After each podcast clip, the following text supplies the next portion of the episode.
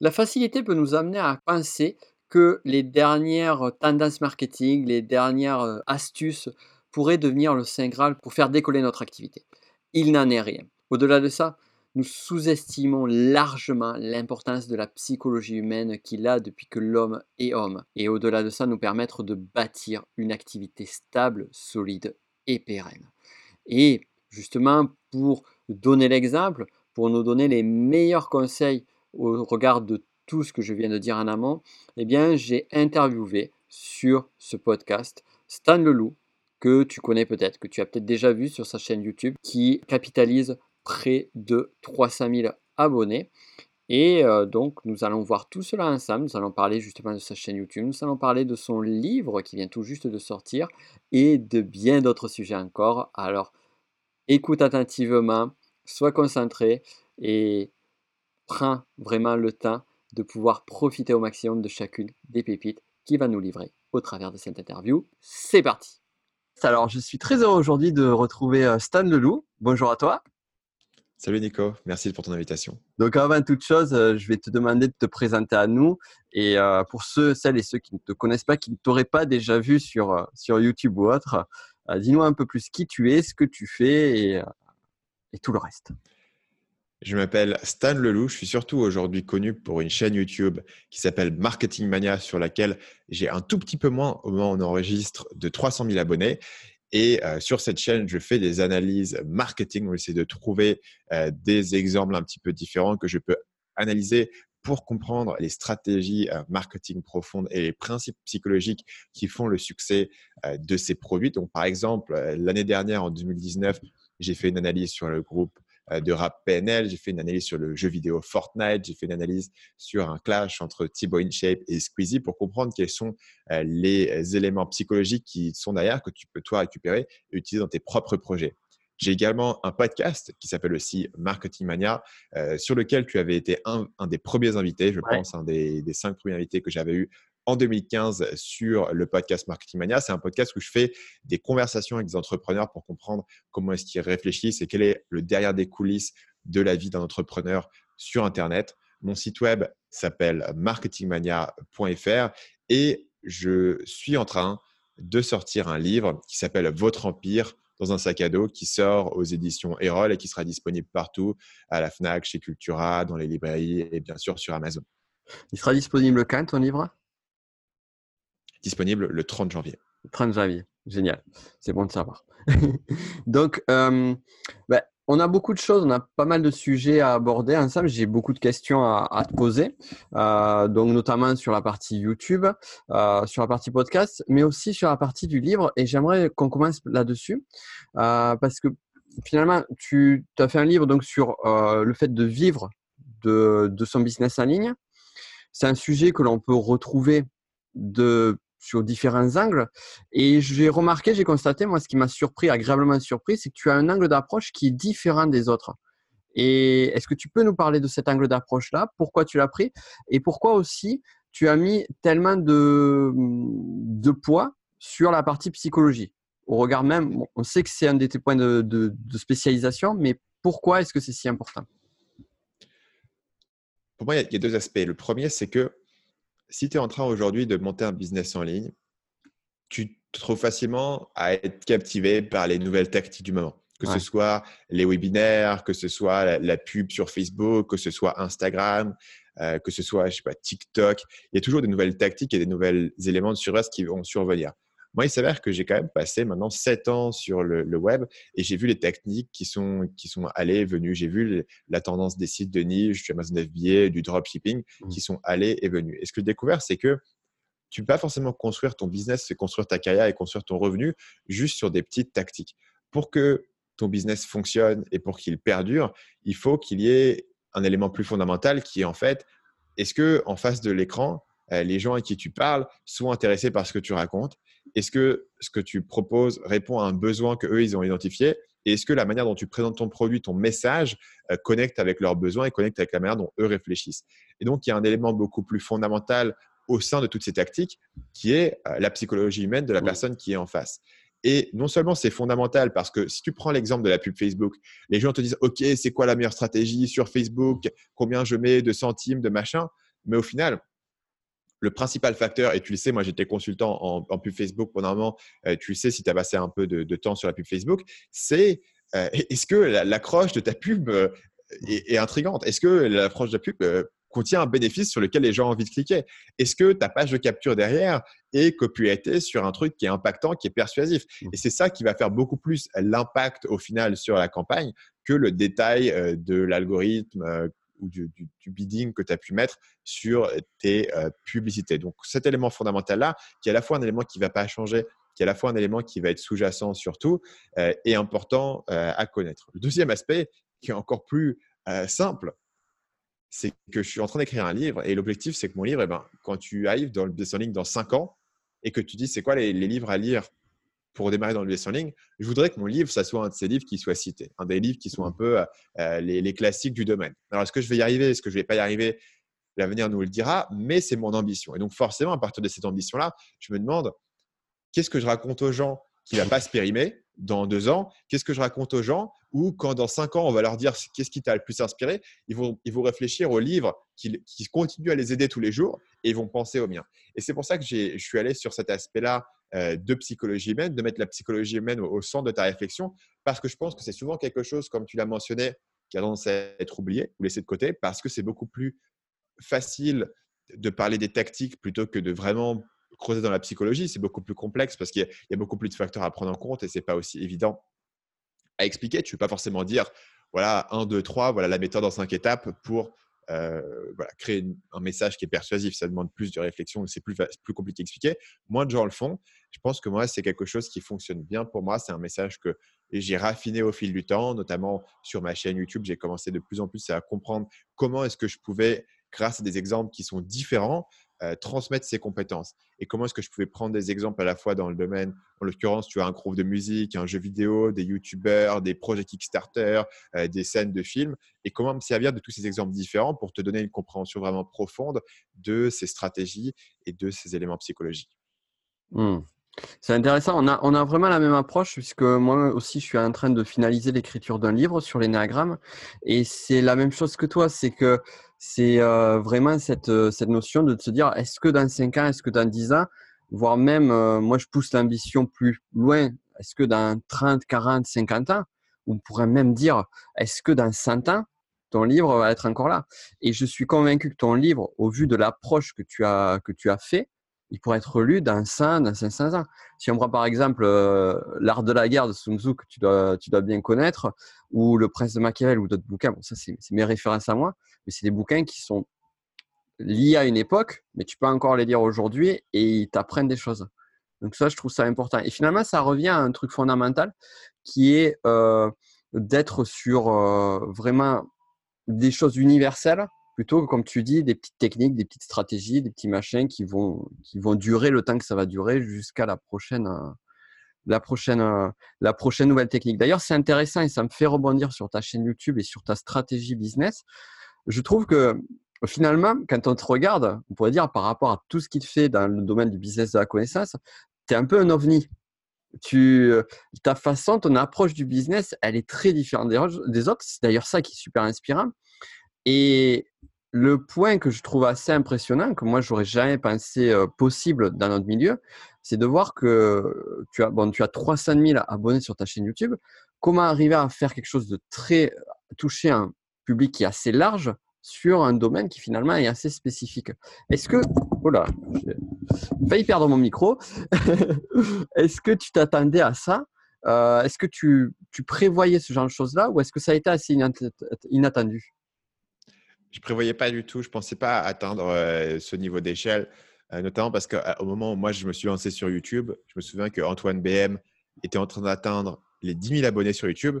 Et à l'époque, tout le monde pensait que c'était un truc de ouf. Et quand Antoine BM atteint 10 000 abonnés, que c'était un gros, gros palier, notamment parce que à l'époque, il me semble que ça a changé, qu'ils l'ont monté depuis, mais à l'époque, 10 000 abonnés, c'était le palier à partir duquel tu pouvais accéder au YouTube Space à Paris qui est un mmh. espace euh, de YouTube où ils font des rencontres entre YouTubeurs. Et donc, le palier, c'était 10 000 abonnés. Donc, 10 000 abonnés, tu étais un vrai de vrai YouTubeur. Je me souviens qu'Antoine, à l'époque, disait que son objectif, c'était d'avoir 100 000 abonnés et que c'était un peu un truc, tu vois. C'était un peu comme dire, je veux faire un milliard. Tu vois, c'était un peu cet objectif de long terme que tu donnes pour faire un peu une grosse ambition, mais personne n'était sûr de si ça allait pouvoir être fait en combien de temps. D'ailleurs, aujourd'hui, Antoine a dépassé les 100 000 abonnés. Mais ça te donne un petit peu, tu vois, mmh. euh, à l'époque, il y avait personne qui l'avait fait, qui mmh. avait atteint ces chiffres-là. Et donc, du coup, on n'avait pas du tout de notion que c'était possible. D'autant plus que moi, quand je me suis lancé, je pensais que mon contenu était particulièrement euh, pointu et particulièrement spécifique, puisque je parlais vraiment euh, de psychologie. Contrairement à Antoine, je ne montrais pas mes voyages, je ne montrais pas mon style de vie. Donc, je me disais, bah, si les gens ne sont pas intéressés par le copywriting et les vidéos de vente, ils ne vont pas me regarder. Donc, je vais parler à une niche. Mais par contre, je vais parler à une niche d'entrepreneurs qui sont motivés et qui vont bien se monétiser. Donc, je n'ai pas besoin de beaucoup de gens qui me suivent puisque je vais parler à cette niche. Et c'était mon calcul initial. En mmh. fait, il s'est avéré qu'au fil du temps, j'ai commencé à comprendre comment est-ce que ce que je racontais sur ma chaîne YouTube pouvait intéresser euh, un public plus large et notamment euh, comment est-ce que en, gros, j'ai réalisé que la psychologie humaine, c'est un truc où tout le monde est curieux de la psychologie humaine. Tout le monde est curieux de la psychologie humaine et veut, comprendre comment ça fonctionne et veut comprendre plus ou moins le monde qui l'entoure et, qu'est-ce qui se passe.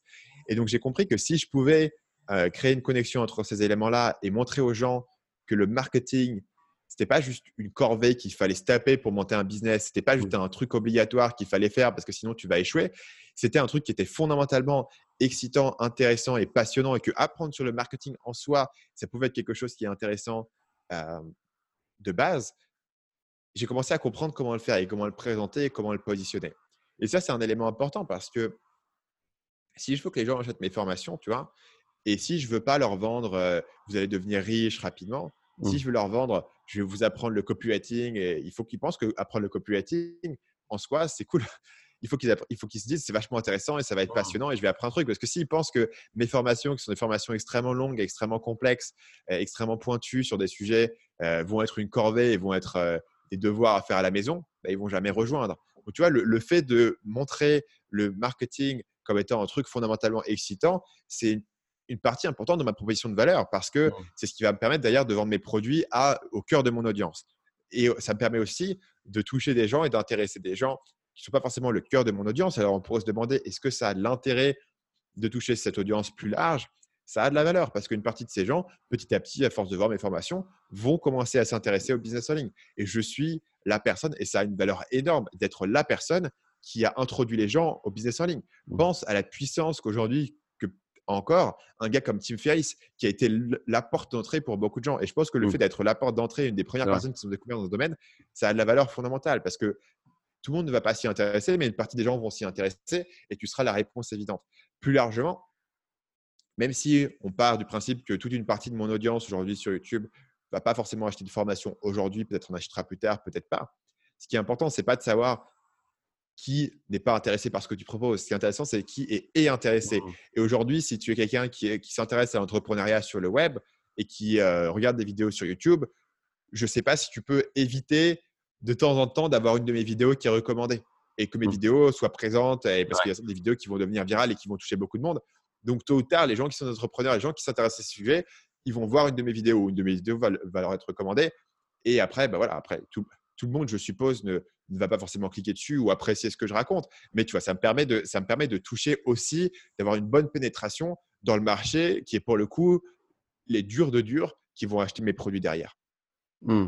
D'accord, d'accord, je comprends mieux. Après, ça doit être assez difficile quand même pour toi. Euh, comment tu arrives à gérer justement le fait que finalement tu as une grosse audience et finalement tu as un petit morceau de cette audience. C'est un peu pareil pour, pour nous tous. C'est euh, sur YouTube, on ne va pas parler finalement, même si on parle à tout le monde, nos vrais clients, ça doit représenter peut-être 1%, 2%, ou nos prospects, euh, dizaines de pourcents, pas plus de, de, ce grand groupe-là. Donc, au vu des demandes que tu dois avoir, au vu de, des tendances, est-ce que tu arrives quand même à garder cette, cette lucidité de savoir qui sont tes clients par rapport au nombre d'abonnés de, ta chaîne? Mmh. Donc, un des éléments qui, qui me permet de garder ce contact-là, c'est que euh, toutes les semaines, je vais prendre les questions de mes clients et répondre en vidéo. Donc, on appelle mmh. ça les consultations. Je le fais le mercredi. Et donc, les gens vont m'envoyer leurs questions et je vais répondre. Donc, c'est une partie importante de ma semaine. Je le fais toutes les semaines. Ça, ça me prend plusieurs heures et c'est le, voilà, mmh. c'est le, c'est les questions directes en fait des gens qui sont mes meilleurs clients puisque c'est ceux qui ont littéralement acheté mes formations. Ensuite, quand je vais faire un lancement, euh, je vais avoir euh, mon équipe Du coup, aujourd'hui, j'ai pendant longtemps répondu à tous les emails, mais j'ai plus aujourd'hui la possibilité de le faire. Mais mon équipe va me faire remonter tous les retours que les gens ont et je vais souvent, au fil de mes lancements, ajuster mon lancement en fonction des retours. Mais de manière plus générale, ça me permet aussi de garder le fil de qui est sur ma liste email, de, de, de, quoi est-ce qu'ils pensent et à quoi est-ce qu'ils réfléchissent. Mmh. Et euh, plus largement sur YouTube, euh, du coup, j'ai effectivement sur YouTube, les, commentaires sont beaucoup plus mixtes parce que notamment sur les vidéos sur YouTube qui vont devenir virales, je vais avoir des gens qui sont qui sont pas du tout intéressés par ce que je raconte, qui vont tomber dessus par hasard. Et d'ailleurs, j'ai souvent des, commentaires sur mes vidéos qui sont du type Je me suis perdu dans l'algorithme, il est 3 heures du matin et je suis en train de regarder cette vidéo de marketing, qu'est-ce que je fous là? Voilà, C'est des gens qui ne sont pas forcément intéressés par ce que je raconte. Mais euh, euh, ça te montre aussi la puissance de l'algorithme et le nombre de personnes à qui je suis recommandé, le nombre de personnes que je peux toucher avec ça. Et euh, là-dessus, ce que ça me permet de faire, c'est de créer une stratégie à chaque niveau de profondeur qui est adapté par rapport à ce niveau. C'est-à-dire que sur YouTube, je considère que j'ai vraiment une stratégie de YouTuber, c'est-à-dire que je réfléchis en termes de mon contenu, en termes de ce qui va intéresser les gens, en termes de l'audience que je peux toucher, en termes de la relation que j'ai avec mon audience. Et donc, je traite mon audience sur YouTube comme étant un tout, euh, y compris les gens qui sont pas forcément intéressés, mais je, traite mon audience sur YouTube comme ça. Mais je sais aussi que la manière dont je m'exprime sur ma, sur ma liste email, c'est différent. Et la manière dont je m'exprime sur mes formations, c'est aussi différent. À chaque fois, on va rentrer d'un cran dans le niveau de sophistication et aussi dans les suppositions que je fais par rapport à mon, à mon lecteur. Par exemple, mmh. sur YouTube, sur, la, plupart de mes vidéos, je, pars du principe que voilà, je, fais une analyse, j'apprends des concepts marketing, mais je ne pars pas du principe que tu as déjà un business ou même que tu es nécessairement intéressé pour en montrer un. Je, pars du principe que je vais t'illustrer ce concept et que je vais t'expliquer quelque chose qui est intéressant. Sur ma liste mmh. email, je pars systématiquement du principe que tu as un business ou tu veux en monter un. Sur mmh. mes formations, je pars du principe que tu as un business bien spécifique qui correspond à, bah, à la proposition de valeur de mes formations. Soit tu es freelance dans ma formation pour les freelances, soit tu crées du contenu dans ma formation sur la création de contenu, etc. Et euh, je vais te parler de manière beaucoup plus sophistiquée à ce niveau-là. Donc, j'essaye de comprendre par rapport à chaque audience ce que je peux donner aux gens et qui va les intéresser par rapport à, à l'endroit en fait où ils se trouvent dans l'entonnoir. Et effectivement, sur YouTube, j'ai toujours un petit peu aussi cette conscience que c'est un truc qui est beaucoup plus public et qu'il y a des choses aussi sur YouTube que je ne peux pas forcément dire de la même manière euh, parce qu'il y aurait, il y aurait des gens qui ne pourraient pas comprendre ça. Et que sur YouTube, je dois, beaucoup plus euh, réfléchir à comment est-ce que, est comment est-ce que monsieur tout le monde réagirait s'il voyait ça et est-ce qu'il comprendrait ce que je suis en train de dire ou est-ce qu'il faut que je lui donne plus de contexte. Alors, que ça, sur ma liste email, je suppose que si les gens sont abonnés à ma newsletter, c'est que ce contexte, ils le comprennent et qu'ils n'ont pas besoin que je leur explique, tu vois, pourquoi est-ce que le marketing, c'est ci ou c'est ça. Mmh.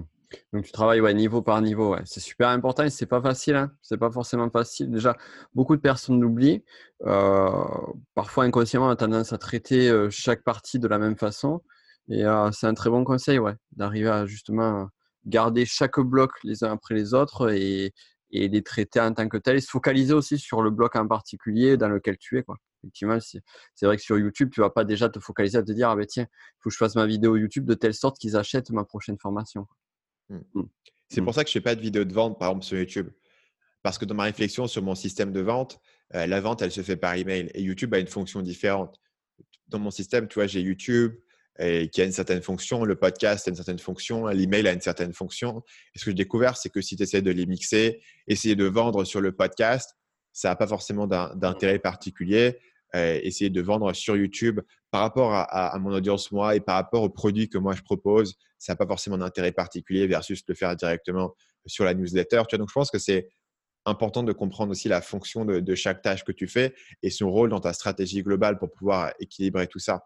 Et sur YouTube, un, des grands rôles, il y a différentes fonctions que fait ma chaîne YouTube.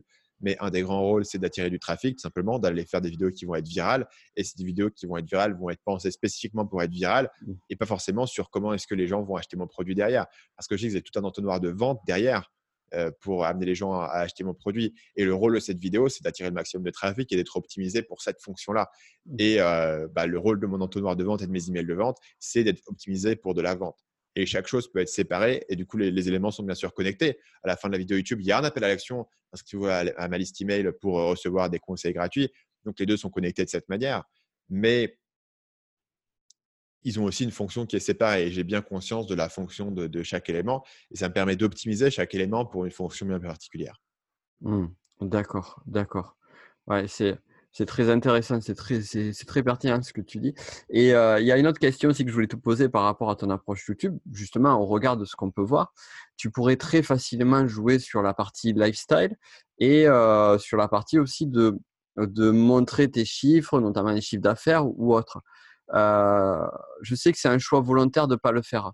D'ailleurs, sur tes vidéos, on voit que c'est quand même assez sobre avec un fond blanc. je trouve que c'est assez j'ai pas envie de dire culotté parce que c'est pas le mot, mais c'est assez courageux. Voilà, c'est le bon mot. C'est assez courageux de faire ça, surtout pour quand on voit dans un milieu où c'est beaucoup plus facile de mettre en avant certaines choses. Pourquoi tu as fait ce choix-là, sachant l'efficacité de, de l'autre façon de fonctionner? Mmh.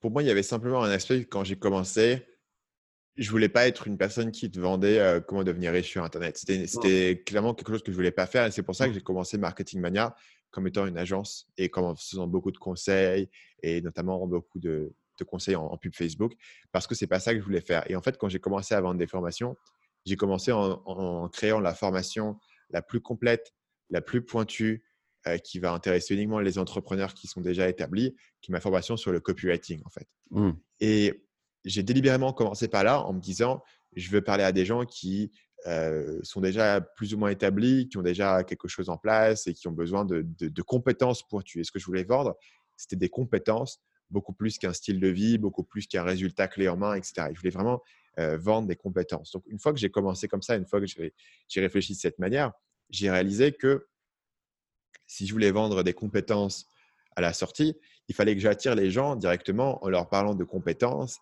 et si j'attire les gens en leur parlant d'un lifetime, d'un résultat, ben, c'est ce que les gens vont attendre de moi. Et d'un coup, je vais me retrouver avec des gens qui me disent comment je peux gagner plein d'argent super rapidement sans trop travailler. Et ce n'est pas forcément cette situation que j'avais envie de me mettre. Et ce n'est pas forcément ce type de personne que j'ai envie d'attirer. Mmh. Et avec ce type de personne que j'ai envie de travailler.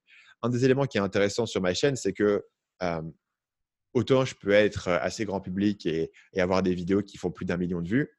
Et autant j'ai régulièrement des entrepreneurs qui font même dix fois mon chiffre d'affaires qui sont très établis, euh, qui ont, qui ont 45, 50 ans et qui sont bien installés dans le truc, qui me contactent et me disent J'adore ton contenu, c'est super intéressant ce que tu fais, euh, on, apprend plein de trucs, etc.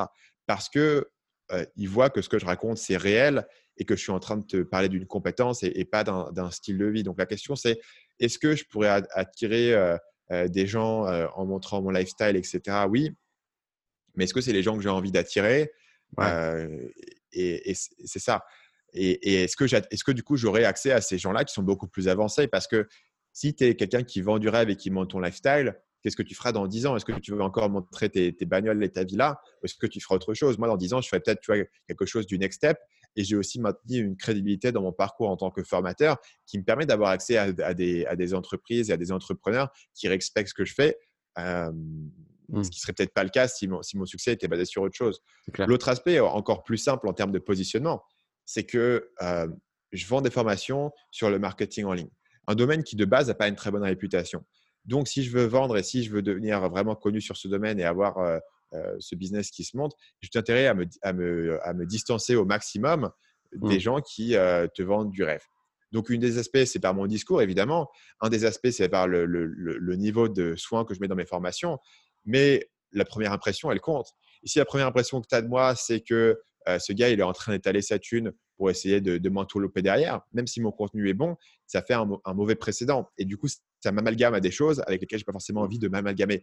Et aussi quelque chose qui est très honnêtement, c'est pas très compliqué de louer une villa. Surtout si tu peux aller à l'étranger, de louer une belle villa, c'est pas très compliqué. De louer une, euh, une Lamborghini pour faire ton shoot le jour où as fait tu fais ta, pub YouTube, c'est pas très compliqué. En fait, c'est une dépense marketing qui est même raisonnable. En fait, si tu penses le, la, la, dépense que ce type de personnes peuvent mettre dans la pub Facebook ou dans du YouTube Ads, c'est une dépense raisonnable de louer la villa et de faire la bagnole. Mais du coup, ça te dit aussi que c'est quelque chose qui est relativement réplicable et que du coup, tu bases ton attrait sur quelque chose que, que n'importe qui peut répliquer. D'un coup, tu te mmh. retrouves avec beaucoup de gens qui ont qui, qui, se reposent sur ces voitures, sur ces villas, sur ce lifestyle, sur ce voyage, sur cette première classe, sur ces costards, sur ces montres. et, du coup, où est ton avantage et comment est-ce que tu le défends?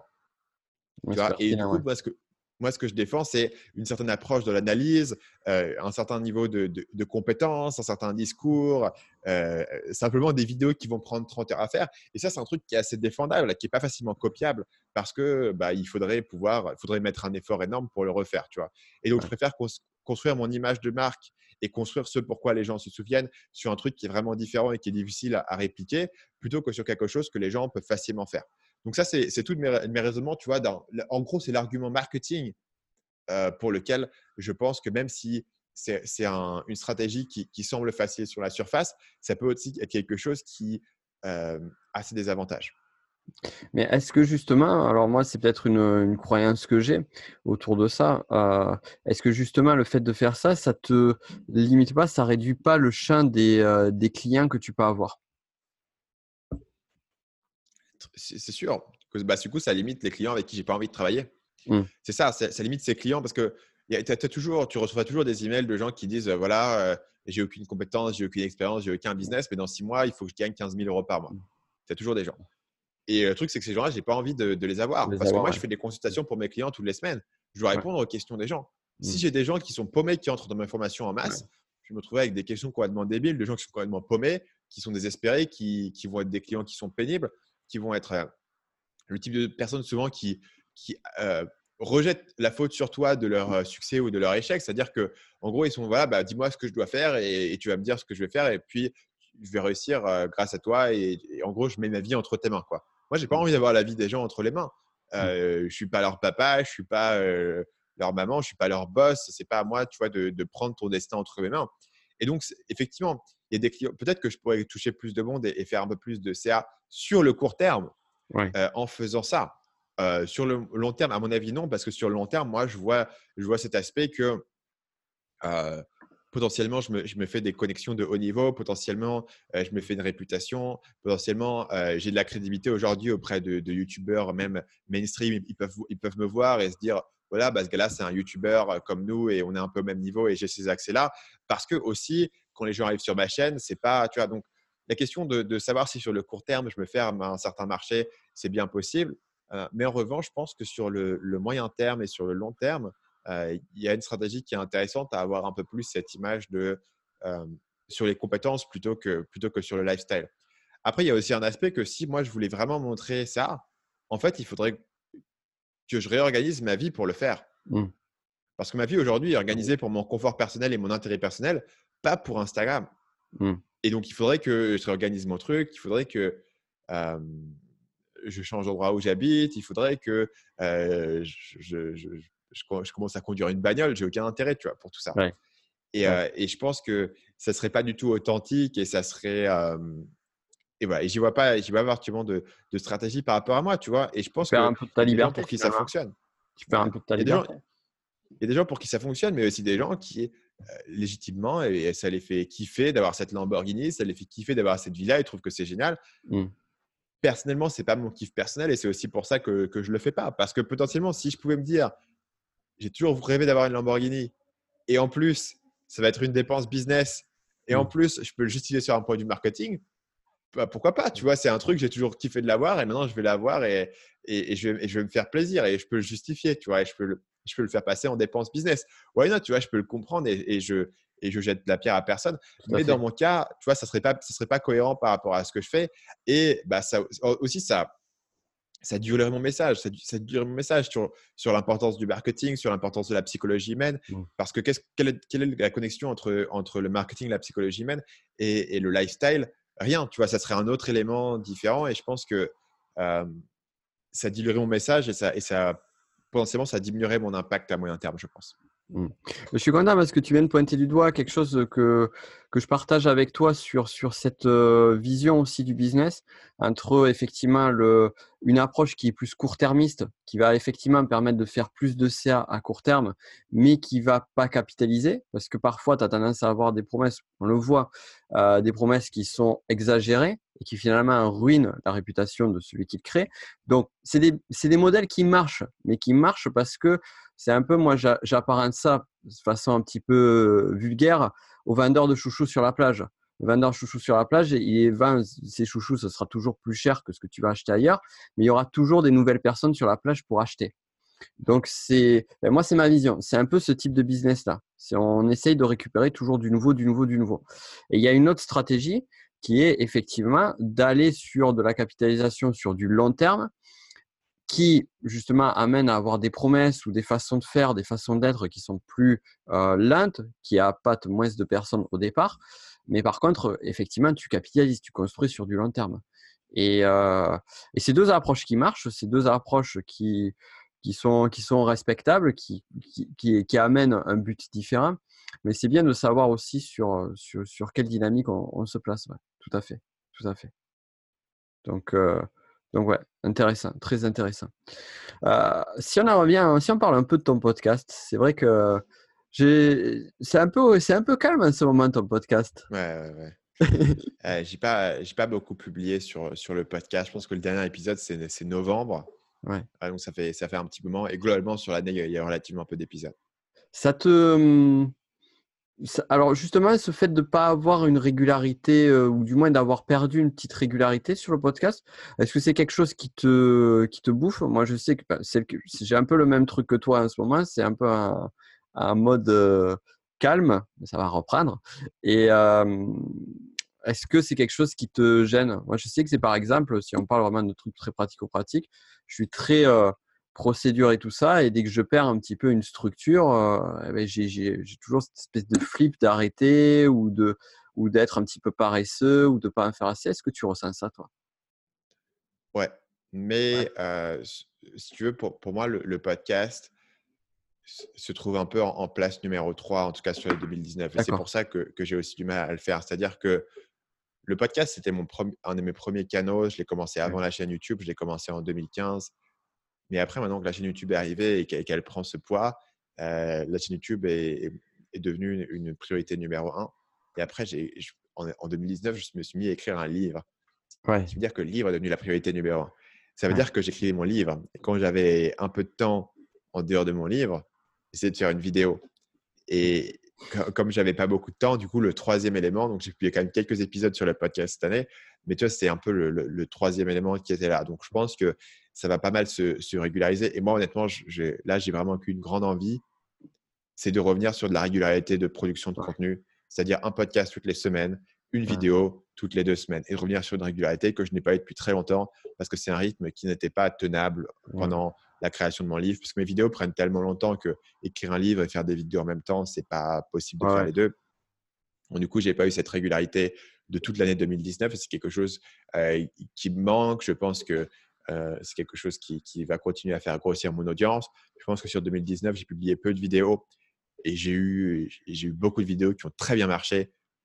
Ce qui fait qu'au niveau des chiffres, euh, j'ai gagné 115 000 abonnés. Donc, tu vois, au niveau des chiffres, mmh. c'est bien. Mais si tu regardes au niveau du, du, process, de l'input, de ce que j'y ai mis, de la régularité que j'ai eu, du nombre de vidéos que j'ai publiées, c'est peu. Et je pense que c'est un manquement et que je ne peux pas espérer continuer comme ça pendant très longtemps mmh. à, faire levier sur mes acquis et faire levier sur quelques vidéos qui font le buzz. Je pense qu'il faut que je revienne sur une régularité. Et c'est clair que c'est quelque chose qui me manque. Ça m'a manqué parce que j'ai fait le livre. Ensuite, c'était la promo. Maintenant, tu vois, c'est des interviews. On en a parlé avant, il faut que j'aille en France.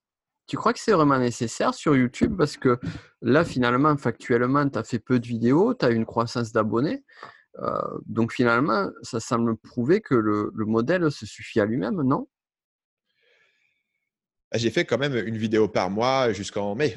Donc euh, sur les cinq premiers mois de l'année, j'avais une vidéo tous les mois et c'est des vidéos qui ont très bien marché. A des vidéos sur ces périodes-là qui ont fait 400 euh, 000 vues jusqu'à 1,2 million de vues, je crois, la, meilleure sur cette période a fait. Donc c'est des vidéos qui ont fait le buzz, mais j'en avais quand même une, une, par mois pendant toute la première moitié de l'année. Après, il n'y a eu quasiment aucune vidéo jusque en décembre, je crois. En décembre, je mmh. crois qu'il y a eu deux vidéos, mais il y a eu un trou de, entre mai et décembre où il n'y a eu aucune vidéo. Il y a eu une vidéo, en fait, il y a une vidéo entre cette période qui était en juillet. Donc, mmh. est-ce que sur YouTube, la, régularité, je pense que sur YouTube, les gens surestiment l'importance de la fréquence de publication. Ça, c'est vraiment une, pensée que j'ai.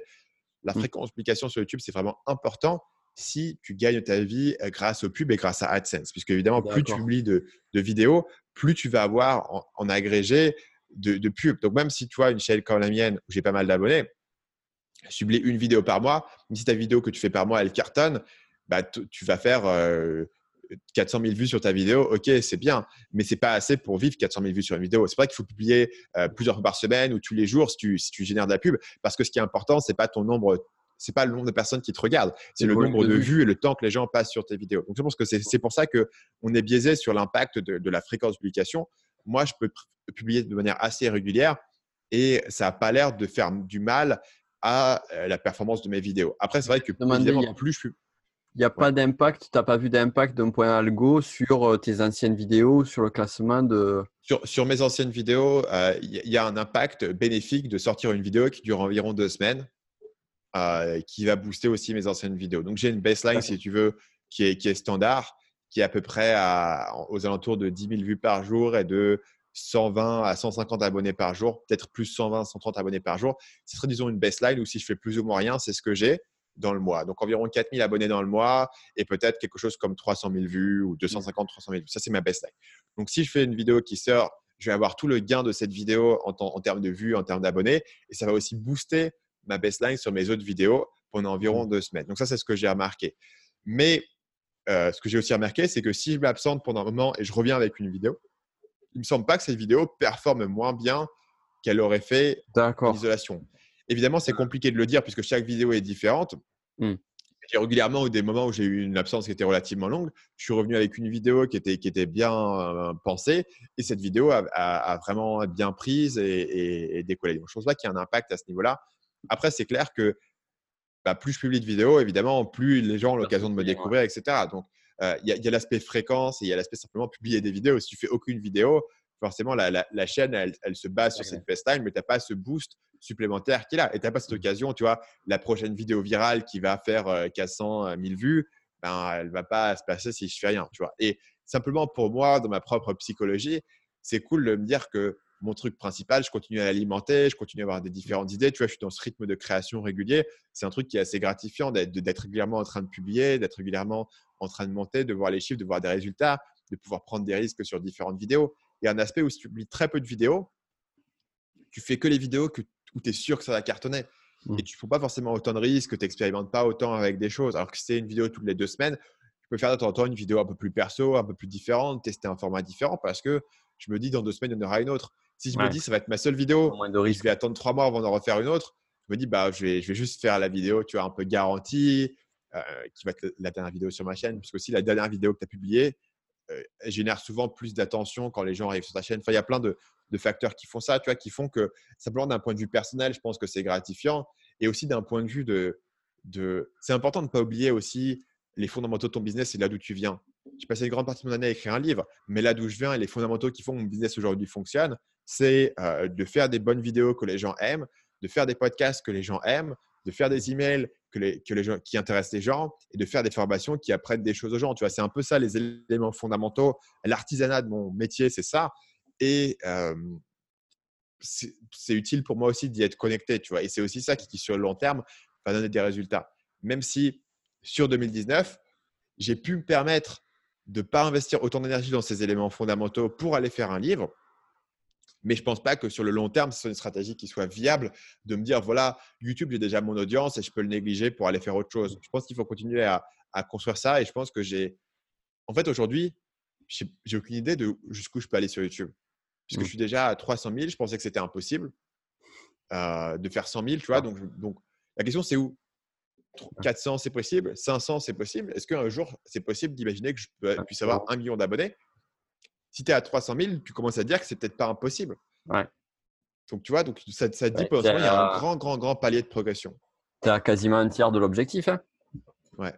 Donc, euh, ouais. ça, fait ça, ça.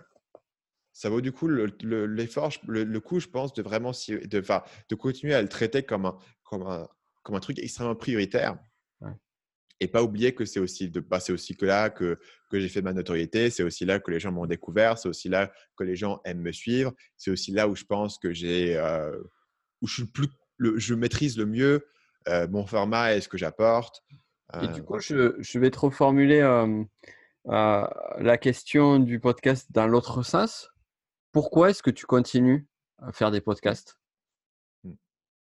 Donc ma réflexion ici, c'est que chaque chaque canal que tu proposes apporte un élément qui est différent.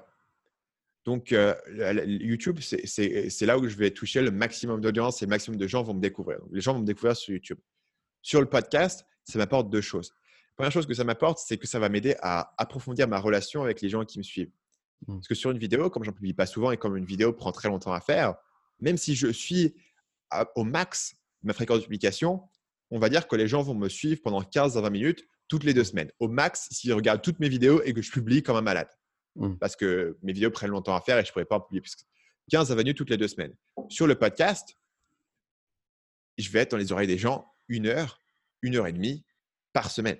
Donc, je vais les accompagner dans leur journée. Je vais être là quand ils font leur vaisselle. Je vais être là quand ils font leur sport. Je vais être immergé dans leur tête. Donc, même si l'audience, la, portée du podcast est, moins, est moins grande, pour les gens qui, pour la partie de mon audience, pour les gens qui vont être intéressés par ça et qui vont être dedans, je vais grandement approfondir ma relation. Et évidemment, les gens qui vont faire l'effort d'aller écouter mon podcast et d'aller se plonger pendant une heure et demie dans ce type d'interview, c'est aussi la fraction de mon audience qui va être euh, la, plus motivée. Et je sais que quand j'ai commencé à faire, et je faisais des articles et des podcasts, quasiment tous les gens qui achetaient étaient les gens qui écoutaient le podcast. Mmh.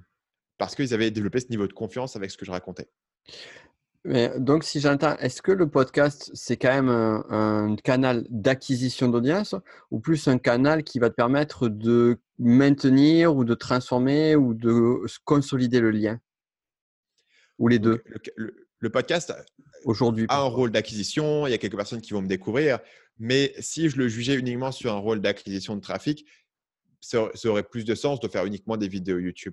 Donc, je mmh. vois comme un élément complémentaire. Et moi, dans ma, dans ma stratégie et dans ma, ma structure actuelle, il a beaucoup plus un rôle euh, un peu plus en dessous, tu vois, un cran en dessous dans le, le tunnel de vente, dans l'entonnoir dans de vente, si tu veux. C'est quelque chose que, que les gens vont découvrir potentiellement dans un deuxième temps, même si pas tous, mais pour la plupart des gens, et qui va me permettre d'approfondir beaucoup plus ma relation avec eux et de, et de pouvoir euh, partager plus en détail ma vision du monde et ma manière de voir les choses. Ça me permet aussi, le podcast, simplement, c'est un truc qui est intéressant à faire parce que ça me permet de discuter avec plein de gens. Et je n'ai pas forcément l'occasion de, me caler un appel d'une heure et demie pour discuter avec un entrepreneur qui m'intéresse. Mais sur le podcast, euh, j'ai non seulement une bonne excuse pour le faire puisqu'on enregistre, non seulement je peux apporter de la valeur à la personne en étant intéressé par ce qu'il me raconte et bah, ça lui permet de, aussi de, de, faire parler de, ses projets et de son business et d'apporter de la valeur à mon audience. Donc, c'est aussi, aussi quelque chose qui est fondamentalement plaisant pour moi à faire euh, et que, et que j'aimerais refaire. Même si, voilà, d'un point de vue stratégique, il s'avère que quand euh, il n'y a pas de la place pour tout, c'est mmh. parfois le podcast qui va en pâtir. c'est normal. Après, je pense que, je pense que bah, le podcast est maintenable en, parallèle de mes vidéos et, peut être fait. Euh, à partir du moment où je ne suis pas en train d'écrire un livre, je pense qu'il peut être fait. Je pense qu'il apporte de la valeur et je pense que c'est quelque chose qui, moi, me, m'enrichit personnellement. Euh, c'est quelque chose que, dont certaines personnes sont, sont, vraiment fans, tu vois, ils vont vraiment être à fond dedans. Donc, j'y vois toujours, j'y vois toujours un intérêt. Mmh. Euh, mais doit être jugé en fait sur ses propres, sur ses propres mérites et en fait et sur ce qu'il fait bien? Parce que si tu le compares, si tu compares un podcast à YouTube en termes d'audience, YouTube sera toujours plus gros en termes d'audience. Mais le podcast est peut-être plus fort en termes de profondeur d'attention et en termes de temps passé mmh. dans les oreilles des gens. Mmh. Oui, il y a un terme de conversion aussi. Parce que derrière, une personne qui vraiment te suit, qui te suit là, tu sais qu'il va y avoir une, un poids qui va être supérieur à une personne qui te suit sur YouTube. Donc, c'est intéressant. Super, super intéressant tout ça. donc, déjà, je te remercie pour nous, pour nous donner toutes ces infos parce que ce sont de, de vraies pépites, de vraies pépites d'entrepreneurs que qu'on n'entend pas forcément. Et ça, moi, j'apprécie beaucoup d'avoir ça. Donc pour en venir maintenant, donc on a, on a deux canaux finalement différents. On a le YouTube qui est ton canal d'acquisition principal, on a le podcast qui a une fonction un petit peu secondaire et on a notre fameux nouvel, nouveau canal finalement d'acquisition qui est ton livre. Donc euh, là, du coup, est-ce que tu aurais euh, quelque, quelque chose, quelques infos à nous donner en plus là-dessus, quelque chose à rajouter autour de ça? Au sujet de, quoi parle le livre, c'est ça? Ouais, au sujet du livre, ouais, de quoi il parle, de pourquoi on doit, pourquoi tout le monde devrait aller à la FNAC, à Cultura ou ailleurs pour acheter le livre. Ouais. Euh, je pense que l'élément central dont il faut être convaincu pour tirer la valeur de ce livre, ou, en tout cas, il faut, il faut être séduit par cette idée, que étudier la psychologie humaine, c'est un truc qui est fondamentalement cool et qu'en l'étudiant, tu, tu, peux apprendre plein de choses. Et je pense qu'il faut aussi être curieux de différents domaines. Et donc, du coup, ce que je fais dans le livre, c'est te parler des, besoins humains de manière assez fondamentale et de parler de tous les besoins humains que tu peux avoir et de comment plein de business différents dans plein de domaines différents utilisent ces besoins et quelles sont les innovations psychologiques derrière tous ces business. Et en fait, après, je te montre une manière différente de réfléchir à la manière dont tu peux trouver une idée pour ton business, une manière différente où tu peux vendre tes produits, même une manière différente où tu peux t'organiser toi en tant qu'entrepreneur, basée sur cette lentille de psychologie humaine. Et je pense qu'il y a différentes manières de voir le monde, différentes manières de voir un problème. Et plus tu as de lentilles différentes, tu as, plus tu as de lorgnettes par lesquelles tu peux voir un problème, plus tu vas être efficace pour le résoudre. Et dans mon livre, ce que je te donne, c'est une lentille totalement différente de ce que tu trouves dans les autres livres. Tim Ferriss, il a des, trucs qui sont super intéressants. il a une lentille très spécifique mmh. sur comment analyser ton business et comment analyser euh, euh, ce que c'est qu'un business et le rôle qu'il joue dans ta vie.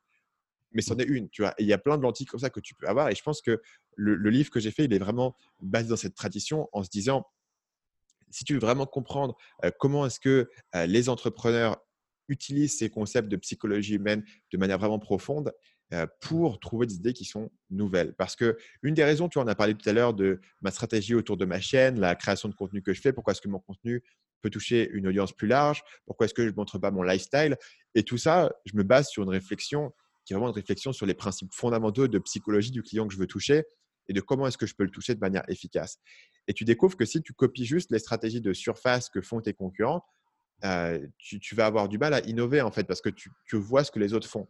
Moi, ce que j'aime bien faire, c'est aller trouver des, stratégies dans des domaines totalement différents.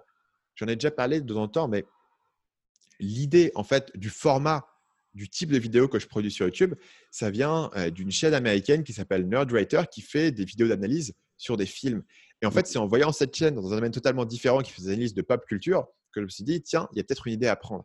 Et c'est mmh. en trouvant tes idées, euh, en revenant aux fondamentaux de la psychologie humaine et en revenant dans des domaines totalement différents, que tu vas trouver des idées qui sont originales. Alors que si tu regardes, OK, euh, je veux faire un truc sur la nutrition, tu vas regarder tout ce qui se fait sur la nutrition et tu vas pas au-delà, et eh ben, tu vas juste répliquer ce qui se fait. Alors que si tu dis, OK, je vais faire un truc dans la nutrition, tu vas regarder ce qui se fait euh, dans le domaine, je sais pas, de, des échecs, tu vois, et comprendre comment les, sites, les sites d'échecs fonctionnent ou comment les sites qui, qui te parlent euh, de, de, triathlon ou de natation ou les sites qui te parlent de marketing ou les sites qui te parlent de séduction, tu peux peut-être récupérer des, des, structures et des idées qui sont totalement nouvelles et qui te permettent d'arriver sur un marché qui est ultra concurrentiel.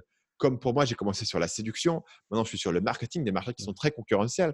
Mais tu vois que si tu reviens aux fondamentaux et aux premiers principes, euh, tu peux parfois euh, retrouver une manière différente d'aborder ce besoin qui va être nouvelle. Et forcément, on sait qu'en marketing, c'est important d'être différent parce que si tu proposes la même chose que les autres, c'est compliqué d'attirer l'attention et de euh, te différencier.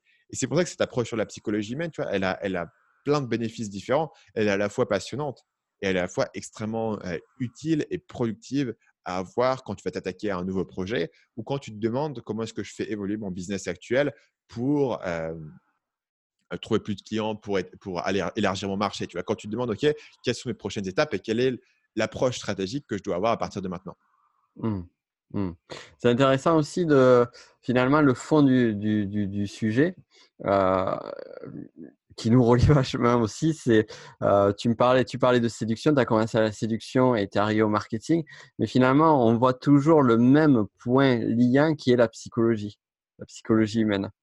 Donc, euh, Notamment parce qu'en séduction, un autre truc que j'ai découvert, qu'en fait, c'était que la psychologie qui était la plus importante, c'était la psychologie du client qui allait, qui allait acheter. Mmh. Parce qu'en fait, le principal blocage que les gens ont en séduction, ils ne se rendent pas compte au départ. Donc, c'est toute tout une partie du job de, coach en séduction. C'est qu'en fait, ils, ont, la, plupart de leurs blocages sont entièrement internes. Mmh. Ils ont l'impression que c'est parce que euh, ils, les, femmes euh, ne sont pas intéressées par ce qu'ils racontent. C'est vrai que c'est un truc externe et qu'il faut qu'ils apprennent à manipuler les femmes d'une certaine manière. Mais en fait, souvent, c'est des blocages internes qui sont des blocages de peur, de ne pas oser se mettre en avant, de ne pas oser partager certains éléments. Euh, qui font qu'en fait, ils sont totalement paralysés. Ils ont l'impression que la solution, c'est une tactique de drague incroyable qui va faire tomber n'importe quelle femme dans leurs bras.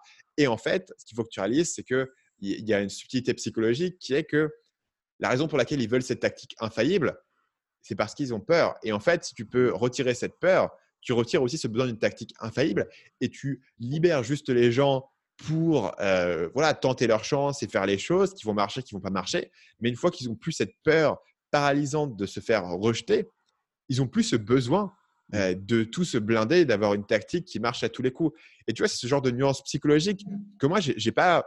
Au départ, j'ai fait cette erreur. Tu vois, j'ai fait cette erreur de croire que ce que les gens voulaient, c'était une tactique pour mettre des femmes dans leur lit. Et ça m'a pris du temps de comprendre qu'il y avait une nuance psychologique qui était là. Mais une fois que je l'ai comprise, j'ai pu avoir un marketing qui était différent de ce que proposaient d'autres concurrents. Et j'ai pu avoir un discours qui allait euh, parler aux gens de manière plus profonde. Et j'ai pu aussi avoir des promesses qui étaient réalisables. Parce que c'est beaucoup plus facile de promettre aux gens je vais t'aider à surmonter une peur de l'approche, par exemple, plutôt que de dire je vais aider n'importe quel mec, euh, quelle que soit euh, son apparence, euh, son niveau, son humour, etc., à coucher avec des top modèles. Tu vois, ça, c'est une promesse que tu ne peux pas tenir. Et c'est la même chose qu'en marketing. La différence entre vendre des compétences et vendre, et vendre un résultat et vendre un lifestyle. Tu vois. Et, en, et en séduction, c'était en creusant beaucoup plus dans la psychologie de mon client et aussi en le forçant, lui, à creuser dans sa psychologie et à réaliser ce qu'il voulait vraiment et pourquoi il le voulait et ce que représentait, euh, voilà, ce que représentait la séduction pour lui. Tu vois, la séduction, souvent, c'est aussi une manière de, se valider, une manière de se dire j'existe, euh, les gens pensent que je suis important, je suis apprécié, je suis accepté par la société, par la tribu. Tu vois, il y, a, un truc vraiment fondamental euh, de psychologie humaine qui est de se dire je veux pas être banni de ma tribu, mmh. je veux pas avoir l'air ridicule. Tu vois, mmh. tous ces aspects-là. Et ça, c'est des trucs où, quand tu commences à creuser là-dedans, tu découvres qu'il y a plein, plein, plein de nuances et que c'est pas juste un truc de dire on va faire du sexe, etc. Et comme dans ce domaine qui semble aussi vulgaire et aussi basique que la séduction, il y a plein de nuances et que quand tu commences à comprendre ça, en tant que coach, par exemple, tu peux innover dans ton positionnement et proposer quelque chose qui est un petit peu différent de ce qui se fait ailleurs. Ce que j'entends surtout au travers de tout ce que tu nous dis et de l'enthousiasme et la passion que tu as, c'est que c'est quelque chose qui te passionne énormément, la psychologie humaine finalement. Oui, carrément. Et c'est pour ça que c'est pour ça que ma chaîne euh, fait 300 000 abonnés. C'est simplement, c'est que je pense que les gens apprécient euh, de voir un truc. Ils ne savaient pas que c'était intéressant. Ouais on leur montre ça et on leur montre que c'est vachement intéressant par quelqu'un qui est passionné par ce truc-là. Et ça, je pense que c'est un, vecteur euh, puissant sur YouTube d'enthousiasme. Moi, je vais te donner, je vais donner euh, des YouTubeurs que, j'aime bien suivre. Il y a un gars, il y a un, il YouTuber américain qui s'appelle euh, Marcus Brownlee. Je ne sais pas si tu as déjà entendu parler de lui. Non. c'est un YouTuber américain, il a 10 millions d'abonnés et c'est un des plus gros testeurs de tech. Donc, il teste la nouvelle télé, le, nouvel, le, nouveau, le nouveau smartphone, etc. Et il a 10 millions d'abonnés, tu vois, là-dessus. Et ce qui est intéressant avec lui, c'est que la manière dont il te présente ces trucs, c'est que tu peux regarder une de ces vidéos sur un, sur un produit dont tu n'as rien à faire, que tu vas jamais acheter, juste parce qu'il t'en parle avec une passion, avec un intérêt, il, t'en parle et tout. Et c'est marrant parce que c'est un mec qui est aussi assez mmh. posé, tu vois, il n'est pas forcément, euh, il n'est pas hyper actif, il est assez posé, mais mmh. il t'en parle, il t'explique le contexte. Lui, il a, il a vraiment une passion pour le truc. Et, du coup, et c'est bien foutu, c'est bien raconté. Et du coup, tu te prends, tu vois, au jeu et à ce qu'il te raconte et tu apprécies de regarder ses vidéos, même sur un truc que tu, sur il te fait un test d'un produit que tu ne vas pas acheter. Quoi. Et tu le regardes et tu y prends de l'intérêt. Et tu n'avais jamais pensé que ça pouvait être intéressant de regarder une vidéo, je sais pas, sur le nouveau, euh, le nouveau téléphone Samsung. Mais lui, il t'en parle et c'est vachement cool. Et euh, il y a une deuxième chaîne que, que, j'adore en ce moment qui s'appelle Corridor Crew c'est euh, des gars qui font des effets spéciaux. Ils ont un studio à Los Angeles et ils font des effets spéciaux. Et ils ont une chaîne qui est plus ou moins une chaîne de, de vlog où ils montrent le derrière des coulisses de leur studio et de leur boîte d'effets spéciaux et où ils vont t'expliquer comment est-ce qu'ils font les différents effets. ils vont t'expliquer, ils, testent de nouvelles stratégies, ils vont bidouiller des trucs, ils fabriquent aussi pas mal de trucs de leurs mains, etc. ils vont te montrer le process de leur travail. Un truc où tu pourrais te dire, OK, les effets spéciaux, ça m'intéresse pas plus que ça. Moi, j'ai pas d'intérêt tu vois, je suis, enfin, tu vois, je suis, c'est l'inverse de la personne qui regarde Marketing Mania par curiosité. Je ne fais pas d'effets spéciaux, je fais pas de films, je m'en sers pas, je n'utilise pas ces outils. Tu vois, c'est pas un truc que moi je pratique. Mais je regarde ça je me dis, ouais, c'est vachement cool. Ils ont la passion de ce qu'ils font. C'est cool de voir des gens qui, adorent leur travail et qui te parlent le truc. Et puis tout simplement, c'est un truc où tu es quand même confronté à ça au quotidien quand tu regardes des films et tu dis, tiens, j'avais pensé, tu vois, comment est-ce qu'ils avaient fait ça, comment est-ce qu'ils avaient fait cet effet. Et ils trouvent un moyen de te, le montrer avec passion. Et ça, je pense que c'est un, c'est un, élément qui, est important, y compris pour un formateur, parce que euh, les gens n'ont pas envie que tu leur donnes des devoirs. Les gens n'ont pas envie de se retrouver à l'école avec un truc qui va peut-être leur apporter un résultat, mais qui va être une corvée. Si tu peux, en plus d'apporter un résultat aux gens, euh, euh, leur apporter aussi une passion d'un truc, et, moi, si je peux transformer quelqu'un qui se dit, ouais, ouais, je, vais monter un business, donc il faut que j'apprenne à vendre, mais c'est un peu la corvée, c'est un truc qu'il faut que je me tape. Ah, tiens, le marketing, c'est un truc vachement intéressant et je vais même aller regarder des, vidéos marketing juste par curiosité et juste par intérêt. Ça, c'est un, un vrai succès tu vois, pour ma chaîne et pour mon livre aussi d'ailleurs. Parce que mon livre, bien sûr, tu vois, tu es dans les, toutes les librairies, bah, tu espères que des gens qui sont vaguement intéressés par le, par le marketing et par l'entrepreneuriat vont voir ce livre, vont être intrigués par le quatrième de couverture, vont l'acheter et vont se dire Waouh, j'avais jamais pensé à ça, j'avais jamais vu toute la nuance dans le marketing. Et tout d'un coup, toute la pub et tout le marketing et toutes les entreprises qui les entourent, ils vont les voir sous un nouvel angle.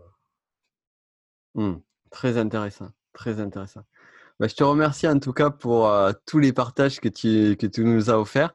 Euh, dernière question et euh, la plus essentielle de toutes, je dirais. Quel est le, est-ce que tu peux nous rappeler le nom de ton livre? Ouais, donc mon livre s'appelle Votre Empire dans un sac à dos aux éditions Erol qui sera disponible partout dans toutes les librairies le 30 janvier. Le sous-titre qui décrit très bien la promesse, c'est décoder la psychologie humaine pour trouver une idée de business, vendre sur Internet et gagner votre vie depuis votre ordinateur. Génial. Ben, merci à toi, merci pour tout et, euh, et à très bientôt. Merci beaucoup Nico pour ton invitation, c'était un plaisir. Merci à toi d'avoir écouté ce podcast. J'espère que tu auras pu en apprécier toute la qualité. C'était vraiment un plaisir, un bonheur de faire cette interview. Donc si tu as aimé ce podcast, ce qui serait vraiment génial, ce serait d'en parler autour de toi. Pourquoi pas le partager et également mettre une note, un 5 étoiles sur Apple Podcast si tu es sur cette plateforme-là et un petit commentaire. C'est juste génial, c'est juste hyper aidant pour pouvoir diffuser au maximum ce podcast sur lequel je m'engage. Bien évidemment, comme toujours, à t'amener un maximum de qualité et de contenu. C'était un plaisir de passer ce moment avec toi, c'était un plaisir de pouvoir euh, partager avec toi cette superbe interview et je te dis à très vite pour d'autres conseils et d'autres aventures. Ciao